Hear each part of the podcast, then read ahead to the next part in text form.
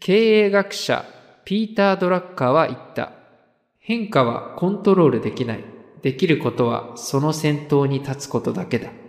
始まりました。大人の近代史。よろしくお願いします。よろしくお願いします。あの、小型郎ってあれだよね。経営学をちょっとこう学んで、ね、会社も立ち上げようとしてる感じなんだよね。 学んだことねえよ。 あ、そう。 いや、これさ、ね、先頭に立つことだけだ、みたいなかっこいいよね。 まあ、ドラッカーさんはね、いいこと言うからね。ねえ、中丸も、ほら、足早かったから、いつもさ、人より違う先の景色を見てたわけじゃん。 一瞬だけね。一瞬だけ。いやいや、それでも。短距離だからさ、あの、長距離になると、もうあれだよ、すぐ抜かれてさ、どんどんみんなのケツを追っかけるようなね。いや、そんなことないだろ。長距離も別に早かったじゃん。まあ、でも俺の人生は誰かのケツを追っかけてるような人生だから さ。 やめろやめろまあ、ということで、今回、長丸がどんな先っぽを見せてくれるのか楽しみです。それ下ネタやめるや める。えっと、今日は生還論についてやりたいと思います。おお、生還論、来ましたね。うん、久々になんかちょっと歴史っぽいテーマ 歴史っぽいテーマでもあり、ちょっと大丈夫かなっていう回かもしれない。いや、大丈夫だよ。 全然大丈夫だと思う。無風、無風。じゃあ、お願いします。はい。ちょっと改めて、生還論っていう、まあ、生は制服のせいで、韓はあの、韓国の韓で、論はあの、まあ、論じるの論で、まあ、生還論なんだけど。はいはい。まあ、日本の大体この幕末ぐらいから明治初期において、まあ、言われてたというか唱えられていた朝鮮の侵略論なんだよね。はいはい。これは武力によって朝鮮をこう開国させようっていうような主張のことも含め、あの、生還論って呼んでたんだよね。はい。どういうことかっていうと、当時の朝鮮の話なんだけど、李氏朝鮮の時代だったんだよね。うんうん。ちなみに、李氏朝鮮ってさ、なんかさ、断るごとに朝鮮って李氏朝鮮じゃんって思うんだけどさ、俺、俺もあんまりちゃんと知らなかったんだけど、李氏朝鮮って1300年ぐらいから1900年ぐらいまで続いてる超長い王朝なんだよね。はいはいはい。そう。だから、めちゃめちゃそんな日本の江戸時代とかよりも全然長い王朝だったからさ、なんかいつ朝鮮こう見てもさ、なんか李氏朝鮮じゃんとかってちょっと俺思ってたんだけどさ。うんうん。そう。まあそんな長い支配が続いてた王朝だったんだよね、当時の朝鮮っていうのは。はいはい。で、この李氏朝鮮っていうのは、江戸時代の日本と同じで鎖国をしてたんだよ。うんうん。まあ、とはいえ、あの、朝鮮通信使とかさ、ちょっと前の回でやったけどさ、ああいう風なやりとりとか、あ、日本とはそういう交流があったり、隣の中国、まあ、明の時代もあったしっていうところでは、作法体制って言って、まあ、貢ぎ物を送る代わりに、多くの交易品を得てたみたいな、そんなやりとりとかはあったりしたんだけど、基本的なスタンスは鎖国だったわけ。はいはい。そう、まあ、日本と本当同じ、日本の鎖国と。うん。これが、あの、その、1860、まあ、年とか70年とか、そのぐらいの時代になっていくと、排外運動っていうの外国人をこう追い出そうっていう運動がすごい盛んになってくるのよ。はいはい。日本でいうさ、上位運動みたいな感じで、、うん朝鮮の中で、なんだ、外人お断りみたいな感じで。で、これにはもちろん日本人も含まれてて、日本人なんかも結構こう差別的な扱いを受けたりとかしてたっていう感じなんだよね。はい。具体的に言うと、例えばカトリックみたいなああいう宗教をこう徹底的に弾圧したりとかっていうのが有名なことなんだけど、やっぱりさ、そういうカトリックをさ、弾圧すると、欧米とも圧力を生むじゃん。うんうん。だから欧米とも結構こう争いがあったりとか、で、あと、漢字の李氏朝鮮のその王朝の方ね、王朝の方でも結構朝廷内でも内紛があったりとかで、すごい政治的に混乱しているっていうのが当時の朝鮮の状態だったわけ。はいはい。じゃあ日本はどうかっていうと、まあ日本はもちろんさ、幕末から明治維新を経てさ、新政府が樹立されるわけじゃん。はいはい。で、そこでさ、もう懐かしのあれだよ、小太郎がやってくれた第1回岩倉使節団。ああ、はいはい。 そう、大久保利通とか木戸孝允とかさ、伊藤博文っていったさ、もうこう名だたるメンバーが岩倉使節団に行って、残った留守政府を任されていた、まあ、のが西郷隆盛とかさ、板垣大輔とかさ、前藤新平とかっていう、まあ、小型郎風に言うとさ、行った人たちはエグザイル。で、残った人はジェネレーションズ。 誰もわかんねえ、それ。いや、1回目聞いてくれてると俺は信じるよ。 そう。で、まあ、そんな感じでさ、残った人も有能な人たちだし、あの、行った人たちももちろん有能な人たちってみたいな、そんな感じでさ、分かれたんだよね。はいはい。でさ、これで日本に残ったメンバー、留守政府のメンバーたちが、結構こう、政官論支持者が多かったのよ。ああ、はいはい。で、ちなみに、岩倉使節団に行った人たち、大久保利通とかさ、木戸孝允とかさ、まあ岩倉智美もそうだし、っていうのは、政官論に対しては反対の立場だったわけ。うんうん。そう。だから結構残った人と実際に欧米に行った人で意見が分かれた。まあ、あの、もちろん全員が全員じゃないんだよね。行った人と残った人で立場が分かれてたっていうのがまずあって。うんうん。まあそんな状況、日本の状況として。はい。で、ここで、じゃあなんで政官論っていうものが生まれたのかっていうところなんだけど、ほだってそもそもさ、その他国を侵略しようとかさ、そういう話なわけじゃん、もう簡単に言っちゃうと。う。うんうん。日本っていうのはさ、もともとこう鎖国をしてたわけだからさ、まあ、外国のことなんか知りませんっていう感じの時代がずっと続いてたわけじゃん。うんうん。まあ、じゃあなんでそんな、まあ、日本が新しい政府になったからって、急に、じゃあ政官論みたいな話がこう出てきたのかっていうと、うんまず、要因の一つ目としては、まあ、さっきも言った通り、李氏朝鮮っていうのはもう400年以上こう続いているような、すごい長きにわたる王朝だったわけ。はいはい。で、さっきも言ったけど、その鎖国を基本的な政策っていう風にしてたんだけれども、うん。ここがポイントで、江戸時代の江戸幕府のことは、朝鮮通信使でやりとりもあったじゃん。うんうん。だから対外的に国として認めてくれてたのよ。はい。ただ、新政府になったら、日本の新政府ね、うん。あ正式に国として認めてくれなくなっちゃったの。あ、はいはい。要は政権が変わったから、あ、お前らは違う国だ、今までやりとりしてた、あの、幕府とは違うんだって言ってさ、まあ違うじゃん、確かに。うんうん。だから国書とかも、日本はこう何回も送るんだけれども、受け取ってもらえなかったの。ああ、はいはい。そう、だから国交結びましょうよとかさ、まあわかんないけど、そういうさ、こう国書をいっぱいこう、仲良くしようよっていうのを送っても、受け取りすらしてもらえない。もうそんな状況。うんうん。仲直りしましょうよって言っても、電話かけてももう着信拒否みたいな、ほんとそういう状況。はい。だから、まあさっきもちょっと触れたけどさ、在留邦人、朝鮮にいる在留邦人も差別の対象にもなってたし、そもそも、その在留邦人と交流した朝鮮人は、なんか罰せられるみたいな、そんな法律みたいなのもできちゃったりして、向こうでは。うんうん。そんな状況だとさ、やっぱりさ、日本側から見てもさ、なんだよあの国ってなるじゃん。はいはい。そう。だから対日関係っていうのは、対日対朝鮮関係っていうのはめちゃめちゃ悪化してたのよ。うんうん。お互いがもうこう、なんだよあいつらみたいな感じになっちゃってるみたいな。ああ、はいはい。そう。まあ要因の1個目としてはそういう、お互いがこう、悪い感情になっちゃってるってところが、まあ1個目の要因としてあって。うんうん。 2つ目の要因。まあ実はこれが一番大きいんだけれども、はい。これはロシアの南下政策なんだよね。うんうん。まあ、幕末ぐらいからロシアっていうのはさ、不登校を求めて、もう日本にもそうだし、朝鮮にもそうだし、清にもそうなんだけれども、めちゃめちゃこう、圧がかかってたわけよ。はいはい。で、幕末なんかでは、対馬あるじゃん、対馬。はいはい。対馬がもう一時的にロシアに占拠されるような事件が起きてたのよ。ああ、そうなんだ。そう、まあ、全域じゃないんだけど、一部こう港にこう、船が入って、ロシア船が、で、そこに居座られたみたいな、そんな感じ。うんうん。まあ、これはあの、結果撤退したんだけど、ロシアは。はいはい。で、あとはさ、カラフトとか千島列島なんかも、こう、領有権の問題は抱えてたわけ。これどっちのもんだみたいな。うんうん。そんな状況、だから日本とロシアっていうのはそういう、あなんかもう、お互いが領有問題を抱えてたり、上からロシアにこう圧力をかけられて、いつ侵略されるのかみたいな、そんな状況だったわけ。はいはい。でさ、地図を見てもらうと一番わかりやすいんだけど、もし朝鮮半島をロシアに取られた場合って、もう日本ってめちゃめちゃ近いんだよね。はいはい。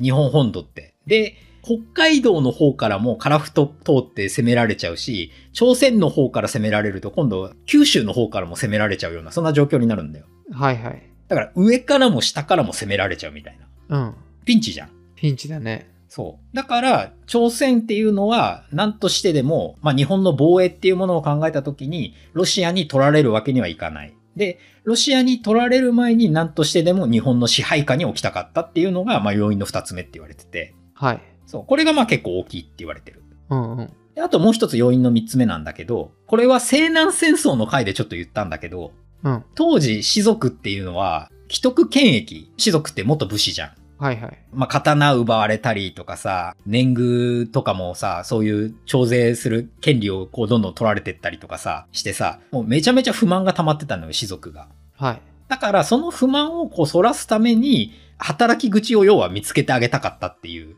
のが、もう三つ目の要因なんだよね。はいはい。やっぱさ、朝鮮を侵略するってなるとさ、そういう士族みたいな、要は元武士、要は武力を使って制圧しに行くってことはさ、もともとそういう武士とかの人たちって活躍できるじゃん。はいはい。だからそういう人の働き口のために朝鮮を侵略したかったんじゃないかとも言われてて、うん。はいまあ、生還論が生まれた背景っていうのはこんな感じ。この3つがまあ要因とは言われてる。はい。じゃあ次は、なんで反対したかっていうところに入りたいんだけど、うん。はい生還論を支持する人たちっていうのはそういう要因があったから支持するわけじゃん。はい。じゃあ反対する人たちっていうのはじゃあなんで反対したのかっていうと、まあさっきも言った通り、主に岩倉使節団に行ったメンバー、エグザイルなわけよ。はいはい。そう。で、世界とやっぱ日本の差がめちゃめちゃついてるっていうことを目の当たりにしてきた人たちなんだよね。うんうん。小太郎がさ、岩倉使節団の時にやっぱりすごいこうさ、全然違うんだってことを言ってくれてたけどさ、もう本当その通りなんだよね。はいはい。だからさ、今はさ、そんなさ、当時の朝鮮と日本なんてさ、正直さ、なんかイギリスとかから見たらさ、もうほんとどんぐりの背比べみたいなもんだから、うんうん。もうどっちが上とか下とかじゃなくて、そんな変わんないよみたいな感じになところ同士で争ったってしょうがないじゃん。はいはい。そう。だから今は侵略戦争をしている場合じゃなくて、国内の発展に全力をもう上げるべきなんじゃないかっていうのが、その岩倉使節団に行ったメンバー。まあ、代表で言うと、大久保利通とか、木戸孝允とか、岩倉智美とか、そういった人たちはそういうふうに考えたんだよね。うんうん。で、あとはさ、琉球の貴族問題があったり、まあ、さっきも言った樺太とか千島の領有権の問題も抱えてたし、あと何よりもさ、不平等条約の改正が全然まだ残ってたじゃん。はいはい。だから問題がそんな山積みの中にさらに問題を増やすなよみたいな、そんな感じだよね、反対した理由としては。はいはい。対外的な問題がいっぱいあんのに、なんで、あの、わざわざ自分から対外的な問題をつこう作りに行くんだよみたいなのが多分こう、あったんだよね。うんうん。ここでちょっと西郷隆盛に触れたいんだけど、はい。西郷隆盛っていうのは、留守政府側だから、政官論支持者の方にいたわけよ。うんうん。で、結構でも勘違いされやすいんだけど、西郷隆盛は、政官論支持者の中でも、だいぶ政官論反対派に近い立場だったんだよね。ああ、はいはい。だから正確に言うと、なんか中立寄りな人だったんだよ。うん。まあ、最終的にもうダメだったら、もう武力を使うこともしょうがないのかもしれないけど、まずは交渉するべきだっていううんうん。開国するように、朝鮮がね。だから、その死者として自分が自ら朝鮮に行って、あの、交渉しますって言ってたの。はいはい。で、やっぱね、明治政府の重鎮の西郷さんがそういうこと言うわけだから、主戦派たちも戦いたくてうずうずしてるような人たちも、こう、黙って言うこと聞いてくれてたわけよ。はいはい。まあ、そんな感じで、とりあえず、反対派と賛成派みたいな感じで日本は分かれちゃってたんだよね。はいはい。これで、じゃあ次、政官論の結果っていう部分に入りたいんだけど、うん。歴史的に有名な明治6年の政変って呼ばれる政治事件が起きるんだよね。まあ起きるっていうか、なんだろう、政治事件があるんだよね。はい。まあこれは年号で言うと1873年、明治6年なんだけど、うんうん。明治天皇の命令で、もうこの政官論に関しては、もう閣議で決めましょうという要請がされるんだよ。はい。で、賛成派と反対派っていうのは、もうそもそも五分五分だったわけ。うんうん。だから、じゃあ話し合いで、閣議でしっかりと、お互いちょっと、ちゃんと意見を言い合って決めましょうみたいな感じにしたわけよ。はいはい。ただやっぱりさ、どっちもこう譲らないというか、なかなかこう折り合いがつかないわけ、閣議でも。うん。ここで、西郷が自分の朝鮮派遣、あのさっき自分が交渉しに行くっていうのをちょっとちらって言ったけど、はいはい。その朝鮮派遣が認められない場合は、もう自分はもう新政府を辞めるよって発言するのよ。うんうん。これに対して、当時の太政大臣だったあの三条実富が、西郷がもし辞めちゃったら、薩摩出身者みんな辞めちゃうんじゃないかって。実際これ辞めるんだけど、西郷って辞めるし、あの、薩摩出身者も辞めるんだけど、はいはい。だから西郷さん辞めちゃったらちょっとみんな辞めちゃうよ。それまずいよって政府的にってなって、三条実富が後押しすんだよね、西郷のその意見を。はい。で、朝鮮派遣決定すんのよ、ここで一回。うんうん。最後じゃあ、朝鮮行ってくださいみたいな感じで決まるんだけど、なんだろう、反対派からすると、いやいや、ちょっと待った、ちょっと待ったってなって、また揉めるのよ。はいはい。で、今度は、大久保利通とか、大隈重信、まあ、大隈重信も反対派だったんだけど、はい。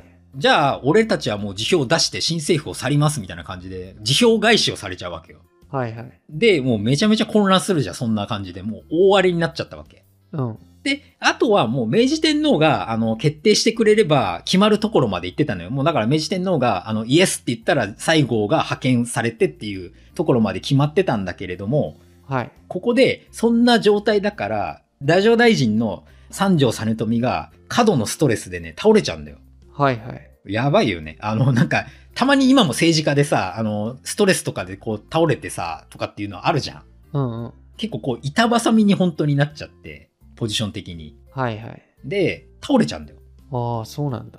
そう。だから相当ストレスだったんだろうねっていうのが、まあ、ちょっと余談だけど、それは。はいはい。で、代理の大政大臣に、岩倉智美がつくのよ。ああ、はいはい。岩倉智美ちょっと触れたけどさ、政官論反対派なんだよ。行った方だし、はいはい。施設団にね。だから、明治天皇に、こう、閣議のこう結果を伝えに行くときに、合わせて自分の意見書も提出すんのよ。ああ、はいはい。まあ、上層って言うんだけど、意見を上層したわけ。うん。これ、せこいなとも思うし、やり手だなとも思うけどさ、はいはい。岩倉がもう、だから明治天皇にさ、もう私は反対ですってもう、絶対ダメですみたいな感じのことをこう言うわけじゃん。うんうん。だから、明治天皇もさ、やっぱり岩倉智美が言うんじゃな、みたいな感じになるわけじゃん、そうなると。うんうん。だから、最終的に明治天皇は岩倉智美の意見を採用する形で、政官論を却下するわけ。はいはい。で、却下されたらさ、もう、今度はさ、閣議で決定してた事柄を覆されたわけじゃん。うんうん。閣議で決めましょうって言っときながら、閣議で決めたことを覆されたから、西郷隆盛とかがもう、あ、じゃあ、やめますっつって。西郷隆盛含む5人ぐらいがこう一気に辞職すんのよ。はいはい。で、軍人たちも、その薩摩出身者とか、その西郷支持者たちの、たちが600人ぐらいいて、うんうん。もうあそれもみんな辞職。あ、はいはい。そう。で、この一連の流れを、いわゆる明治6年の政変って言うんだよね。はいはい。だから、明治政府、すごい一気にこう、人が辞めちゃって、弱体化したっていう言い方もちょっとあれだけど、すごい、とにかく政変が起きたんだよね、ここで。うんうん。政官論っていうのはとにかくこういう政変を巻き起こすような大激論が交わされたんだよ。はいはい。で、その後の話になるんだけど、うん。西郷隆盛はさ、この後さ、西南戦争を引き起こすじゃん。はいはい。まあ、反政府運動だよね、結果的に。うんうん。で、江藤新平は、佐賀の乱っていうのを引き起こして、まあこれも、あの、西南戦争みたいなもんで、反政府、うん、まあ運動っつったらあれなんだけど、内乱だから。うんうん。あと、板垣大助。この人も、あの、政官の支持者だったんだけど、はい。板垣大助は武力じゃなくて、言論で反政府運動を展開するんだよね。うんうん。自由民権運動っていうやつ。はいはい。そんな感じで、政官論者だった人たちっていうのは、まあ、何かしらの形でこう政府とこう戦っていくっていうような形になっていったんだよね。うんうん。まあ、そんな感じでちょっと政官論者のその後っていうのはこうなっていくんだけれども、うん。ここでちょっと興味深いのが、明治6年の政変っていうのが1873年だったんだけど、はいはい。 1875年に日本は朝鮮と武力衝突を起こしてんだよね。ああ、はいはい。そう。これ、いわゆる高架島事件って呼ばれてるんだけど、はい。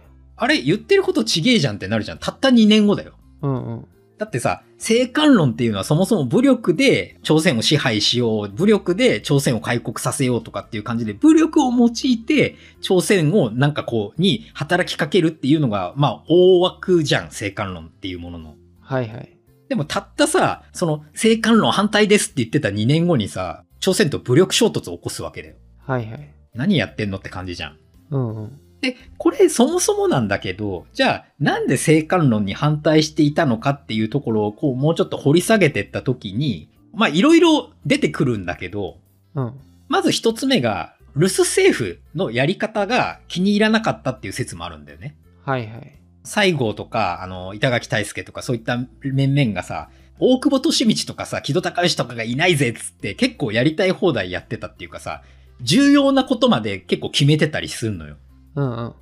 例えば、あの、学生とか、徴兵令とか、まあ、地租改正なんかもそうだし、太陽暦採用したりとか。はいはい。で、あと、まあ、これは江藤新平だけど、司法制度整備したりとかさ。そんな感じで、結構重要なことを留守政府時代に決めちゃってたりすんのよ。はいはい。まあ、特に徴兵令とか地租改正なんてもろじゃん。そうだね。ただ、これはやっぱり、あの、異論もあって、なんだかんだ、そういったものは早く決めなきゃいけないから、岩倉使節団にいるメンツも承知の上で、それをやっていたっていう説もあって、ただここは、あの、なんだろう、正確なところがちゃんとわからないっていうことらしいんだけれども、うんうん。まあ、とにかくそういう感じで、ルス政府のやり方が気に入らなかったんじゃないかっていう説。だからはん、とりあえず反対して、ちょっとそういう気に入らないやつを政府から追い出したかったっていう、まあ、政変だから、そういう動きっていうこともあり得るじゃん。はいはい。っていうのが一個説があって、で、もう一個は、西郷を守りたかった説っていうのもあるんだよ。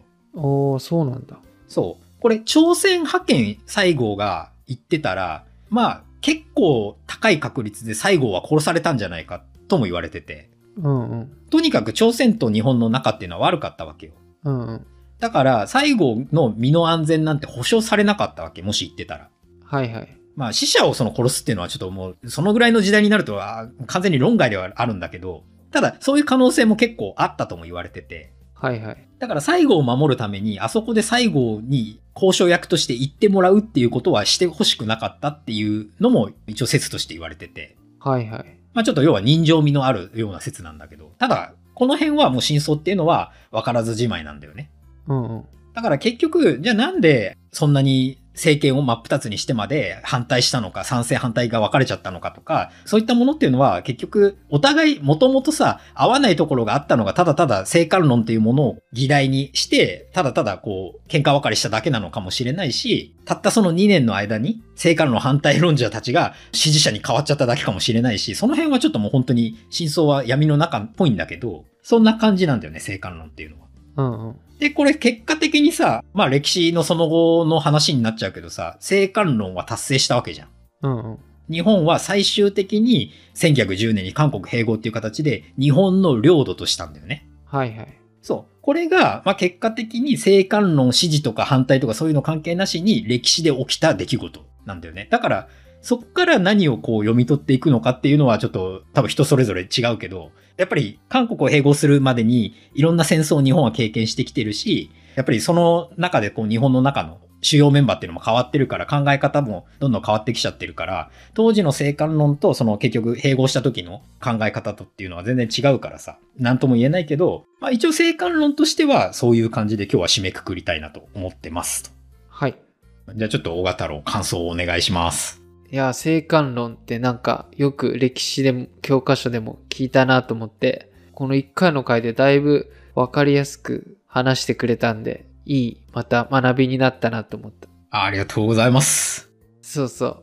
最後の方に言ってたけどさ、うん。やっぱ新政府と留守政府のそのちょっとやっぱ対立の構造もやっぱあったのかなっていうのは思うよね。そうだね。やっぱりさ、岩倉使節団で行った人たちっていうのはさ、もう実際に見てる人たちじゃん。その世界を。うんうん。で、ルス政府っていうのはさ、行ったことない人の方が圧倒的に多いから、まあ、胃の中の蛙的な考え方にはなりつつあるよね。ああ。そう。まあ別にそれが悪いわけじゃないけどさ、全部が全部。ただ、やっぱりそういう視野の広さ狭さっていうのは出てくるよね、少なくとも。はいはい。岩倉使節団が行く前にさ、留守政府にさ、なんかその重要な取り決めっていうのは勝手に決めないようにみたいな、そういう取り決めあったけども、意外とさ、その残った留守政府もかなり有能でさ、うん。そのいろいろ今に至るまでも重要な取り決めしてったじゃん。うん。そうそう。いや逆にその世界を見てないけど、まあそういうのができちゃったっていうのも、まあすごいなっていうのはちょっと思ったけどね。まあだからね、さっきも言った通り、残った人たちも相当いう、まあジェネレーションズだからさ、なんつっても。わかんねえよ、余計。あ そう。まあ、あの、残った人たちもやっぱりさ、すごい有能でさ、なんならさ、別にそこに優劣はなかったわけじゃない人材的な部分で言ったらさ。はいはい。ただ世界を見てきたか見てきてないかだけのさ、話だからさ、決して、その、人としてのさ、優秀さにはさ、違いは全然なかったからさ、別に、なんだろう、世界を見たから変わる変わらないっていう話じゃなければ、どっちが考えてもきっと一緒なようなレベルではできてたんだよね。ああ、はいはい。なんかその聞いててさ、今の感覚でさ、うん。考えるとさ、いや、その政府の中でさ、会議というかさ、あ中で、その韓国政官論っていう話を、うん。まあ、今の国会がさ、してたらもうかなりやばい国じゃん。うん。やばいよね。なんか、他国侵略を閣議で言ってるんだぜ。やばくないそう、でもさ、その、今、第二次世界大戦後からさ、世界でなんかそういうのってあんま見られないけど、その戦前ってやっぱりそういうさ、どこの国もさ、そういう植植民地政策というかさ、ね、行ってきて、やっぱ時代によってこんなにさ、考え方ってもう全く変わっちゃうんだなと思って。うん。だから自国の発展を考えた時にさ、やっぱり他国侵略っていうのが、まあ、手っ取り早いっつったらあれだけどさ、まあ、手段の一つとしてはやっぱり入ってくるんだよね。うんうん。そう。で、日本は漏れなくそういうことをやってきたっていうだけの話なんだけどさ、結果的に。ああ、はいはい。そう。で、別に日本に限らずいろんな国でそれは行われてて。で、日本が悪いんだけど、日本だけがやってたことでもないけど、やっぱり飲まれてやってた感はあるよね、とは思う。ああ、はいはい。確かに。じゃあ、ということで、今回のテーマは、性観論についてでした。はい。これを聞いてですね、Spotify とか Apple Podcast とかで評価の星がつけられるので、もしなんか聞いてよかったなとか思ってくれたら、星をポチポチっとしていただけると、それ数字になって現れるんで、嬉しい限りです。はい。ぜひとも、高評価をよろしくお願いします。はい。それでは最後まで聞いていただいてありがとうございました。ありがとうございました。